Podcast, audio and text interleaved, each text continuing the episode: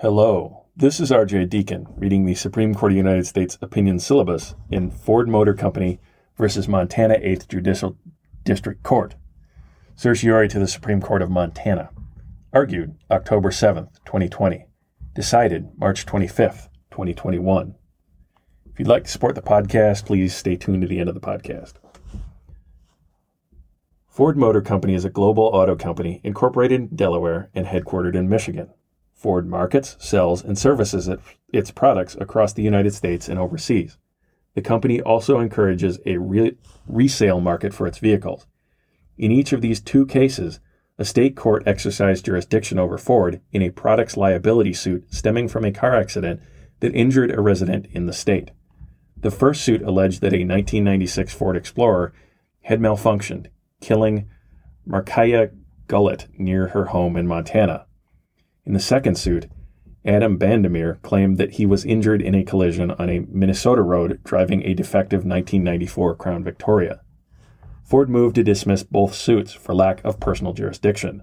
It argued that each state court had jurisdiction only if the company's conduct in state had given rise to the plaintiff's claims, and that causal link existed, according to Ford, only if the company had designated, manufactured, or sold in the state the particular vehicle involved in the accident. In neither suit could the plaintiff make that showing. The vehicles were designated and manufactured, or designed and manufactured elsewhere, and the company had originally sold the cars at issue outside the forum states. Only later resales and relocations by consumers had brought the vehicles to Montana and Minnesota. Both states' Supreme Courts rejected Ford's argument. Each held that the company's activities in the state had the needed connection to the plaintiff's allegations that a defective Ford caused in-state injury. The Supreme Court held, a decision below is affirmed, and Justice Kagan delivered the opinion of the court.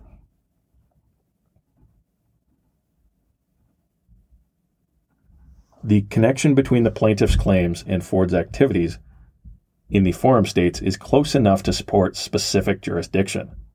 The 14th Amendment's Due Process Clause limits a state court's power to exercise jurisdiction over a defendant.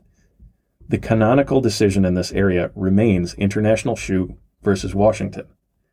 There, the court held that a tribunal's authority depends on the defendants having such contacts with the forum state that the maintenance of the suit is reasonable and does not offend traditional notions of fair play and substantial justice. In applying that formulation, the court has long focused on the nature and extent of the defendant's relationship to the forum state. That was Bristol Myers Squibb versus Superior Court of California. That focus has led to the recognition of two types of personal jurisdiction, general and specific jurisdiction. A state court may exercise general jurisdiction only when a defendant is essentially at home in the state.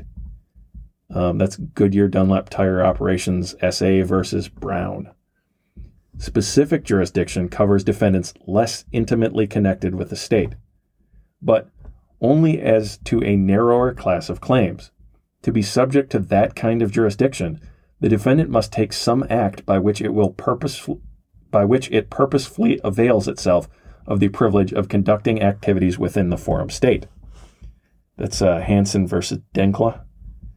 And the plaintiff's claims must arise out of or relate to the defendant's contacts with the forum. That's Bristol Myers again. Ford admits that it has purposefully availed itself of the privilege of conducting activities in both states. That's Hansen. The company's claim is instead that those activities are insufficiently connected to the suits.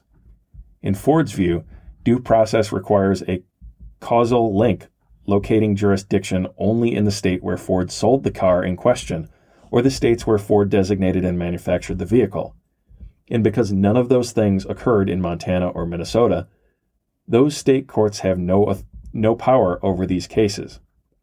Ford's causation-only approach finds no support in this court's requirement of a connection between a plaintiff's suit and a defendant's activities.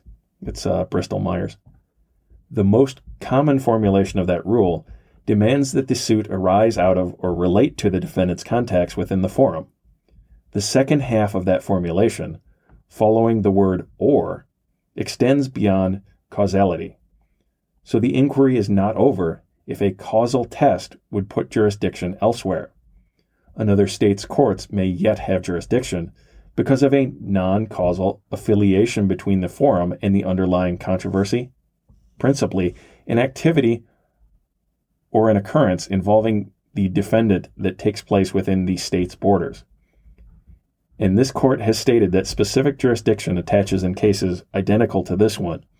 When a company cultivates a market for a product in the forum state and the product malfunctions there, see Worldwide Volkswagen Corporation versus Woodson. Here, Ford advertises and markets its vehicles in Montana and Minnesota, including the two models that allegedly malfunctioned in those states.